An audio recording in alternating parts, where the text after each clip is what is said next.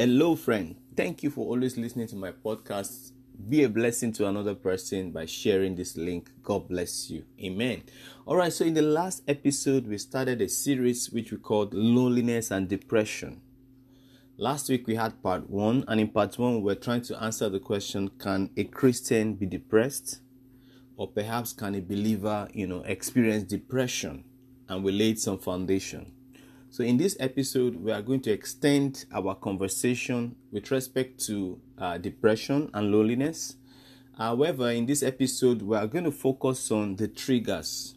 What are the triggers of loneliness? What are the triggers of depression? Okay, so we're going to build more on that, and then we're going to see later on, maybe in the next episode, how do we fight depression? How do we overcome? You know, what are those practical steps that we can take? What are the things that we can do? Thank you for joining on this again. I pray God bless you in Jesus' name. All right. So, as people often say, they would say, you know, no smoke, there's no smoke without fire. Okay. Uh, and things don't just happen because they just want to happen. Now, things happen because there are underlying conditions. Okay. Things happens because there are underlying factors. Now, no man just suddenly becomes depressed if there are no triggers. Uh, a very happy person yesterday would not suddenly become unhappy today if there are no underlying conditions. All right, so and that's what we're trying to you know look at uh, closely today. Okay, what are the underlying conditions that could you know um, results or that could yield um, depression? Okay, so, uh, a very good friend of mine pointed me to uh, a very good resources on mental disorders, which is called the DSM, okay, the Diagnostic and uh, Statistical Manual, sorry, of Mental Disorders, DSM-5. Okay, so it's it gets updated. I think the latest that I found is DSM-5, uh, Diagnostic and Statistical Manual on Mental Disorders okay? So it's what you know a community of researchers believe are are the triggers all right? So according to them they said those who suffer from depression experience persistent feeling of sadness. Now there's a difference with being just unhappy for a moment. Maybe something you know uh something went wrong right now you're not happy about it. Now and there is a difference between that and having that persistent feeling of sadness. Sometimes you don't even know why you're sad. Sometimes it is, you know, it happens today, it happens tomorrow, it happens two days' time. It always happens. Okay? They said those who suffer from depression experience persistent feeling of sadness and hopelessness. It's always a feeling of, hey, I don't think anything can change. You know, I think it's just going to continue to be like this. Now, let me take us to the Bible in the book of Psalm, 2 Samuel, chapter 17. Now, the Bible talked about, I'm not going to read the, you can find time to read the story. I'm just going to pick a little bit from uh, what I just want to highlight. Now, there was a man called Ahithophel, you know, used to be a counselor to David. In 2 Samuel chapter 17, Absalom went to Ahithophel, you know, seeking counsel. And then in verse 7, the Bible says, And Hushai said to Absalom, The counsel of Ahithophel, the counsel, sorry, the counsel that Ahithophel had given is not good at this time. So that means for some reasons, Ahithophel, who used to be a very good counselor, gave you know a, a bad counsel, or perhaps gave a counsel that was not good. Now, in verse, if you if you move to verse 23, now as soon as Ahithophel found out that his counsel was not followed, he went ahead and committed suicide. Now, if anybody just jumped to that verse 23 and say, hey, why did this man die? There is an underlying condition. 2 Samuel 17 23. It says, And when Ahithophel saw that his counsel was not followed, he saddled his ass and arose and got him home to his house, to his city, and put his household in order, and hanged himself and died and was buried in the sepulchre of his father. He committed suicide. How can a man who used to be a counselor, who gives correct counsel, who helps people, who helped, you know, who gave King David counsel, before you can rise to the rank to be a counselor to the king, you must have, you know, uh, gone through some stages. So, how come this sort of man could commit suicide? Sometimes we ask the question, how come that young lady, that young uh, brother, that fellow who is vibrant in the church, how come his mind just suddenly became messed up? How come he committed suicide? How come he's, he's oh, he was born in the church, used to the church, does a lot of things for God? How come he suddenly became depressed? How come he's experiencing uh, some mental issues? There is no smoke without fire. There are underlying conditions. So, such as Ahithophel, he did not just commit suicide, he committed suicide based on this underlying because he felt that. I mean, think about it. If a man is, you know, uh, a counselor to a king and suddenly he got to a phase in his life where he feels, hey, so I'm going to um, give counsel and nobody's following, you know what? That means I'm done. That's a mistake he made on his part. Because uh, I mean, there is a if a man gives a wrong counsel, I'm just give you an example, and you discover what the counsel you gave is wrong. Make amends, take steps backward, correct it. Take steps backward and fix it when you can fix it. However, if it's a situation that looks like okay, I've given the counsel, it's not a good one, be repentant. It takes courage to repent. It, take, it takes courage to be repentant and to be able to fix the wrongs. So, suicide is never a solution to any problem in life. No matter what you're going through, no matter what your situation looks like right now, suicide is never a solution. It doesn't solve the problem. Okay, so back to DSM 5, uh, you know, which I call the Diagnostic and Statistical Manual of Mental Disorders. They called some things some diagnostic criteria of depression.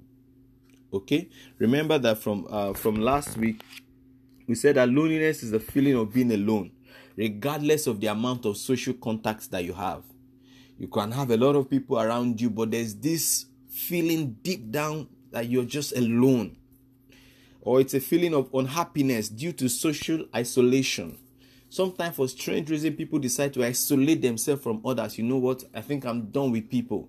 I think I'm done relating with people. I just want to be myself. I just want to be alone. I just want, to, as good as they may sound, they are dangerous. Now, DSM 5, what are the diagnostic criteria? Number one, depressed mood most of the day. When you notice you are having depressed mood most of the day or nearly every day, you've got to watch it. That's a symptom, that's a trigger. If out of 30 days or 31 days in the month, 27 days you are sad, 27 days you have a depressed mood, then you've got to watch it. I mean, 27 is even too, too uh, it's a long time. According to DSM 5, if these things persist for about one to two weeks, you know, you've got to watch if something is going wrong. But you don't have to wait to when it even gets to one week. As soon as you notice that first day, second day, this is happening to you, the third day, you've got to cry out for help. So we're going to have another episode where we uh, mention the steps, practical steps to take. Another diagnostic criteria is diminished interests, according to DSM 5. You suddenly lose interest about everything. And maybe because of the society, maybe because of the country, you just suddenly lose interest about everything. And then psychologically, uh, it's affecting your mind and your emotions. It's affecting how you think and how you relate. Another diagnostic criteria, according to DSM 5, is significant weight loss when not dieting. You're not dieting, you know, you're not burning fat. There is a uh, and there is significant weight loss there is a problem. These are diagnostic criteria, these are triggers. Things are going on underneath. Something is wrong. These are diagnostic criteria to show to point to, you know, to let you know that hey, there's something wrong. All right, so another diagnostic criteria according to DSM 5 is a slowing down of thoughts. A slowing down of thoughts. You know, suddenly if you're somebody that, you know, I mean, you think you know uh, you remember things so fast you think fast you know and suddenly everything you know even what somebody said to you in the last five minutes everything is gone you know, slowing down of thoughts, you know, reduction of physical movement. You know, maybe somebody that used to walk a certain way starts walking another certain way. These are some of the uh, criteria, you know, uh, or perhaps symptoms or diagnosis. Another one is uh, loss of energy almost every day. Loss of energy almost every day. Another one, according to uh, DSM 5, is the feelings of worthlessness um, I mean, this is common. Feeling of worthlessness. Oh, am I am I even can I amount to anything in life? Can I make it in life? You know, this sort of feeling. As much as you dwell on them, they are building up within your system. As much as you dwell on these thoughts, as much as you dwell on these things, they are building up in your system and they are weighing you down. Or if you know, if we're not talking about feeling of worthlessness, maybe inappropriate guilt. Inappropriate guilt is just like, you know, a man who comes to Jesus and Christ forgives sin. When Christ forgives you, he forgives you totally. So, and you've, uh, uh, you know, you've confessed your sin, accepted Jesus, you know, as your Lord and personal Savior, and you're still thinking on that sin. Am I sure God has forgiven me? He has forgiven you. He has given you liberty. Okay. The only thing is you don't have to go back there. You don't have to go back, you know, and be uh, and be yoked again with the sin. Another another diagnostic criteria is diminished ability to concentrate.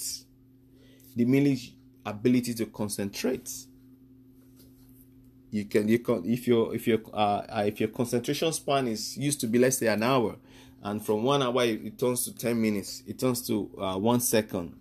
These are issues. And then uh, another diagnostic criteria is recurrent thought of suicide recurrent thought of death. Let me just die now. I just want to die. I just want to go and kill myself. I don't, you know, uh, I don't mind. Let me kill myself. We, have read stories. We've heard people just get to, you know, places in in, in Lagos, Nigeria, like you know, uh, a, a pool of water, just go drop themselves there. That's not the solution. So those people don't just wake up that morning and took that step. There are triggers. There are triggers. So I mean, for as many as many persons listening to me right now, I mean, you gotta check yourself. You gotta make a honest evaluation of yourself. You know, uh, if you have some of these things, you know, there is work to do. There is work to do. Is it possible to be in the church and have all these things operating? The answer is yes.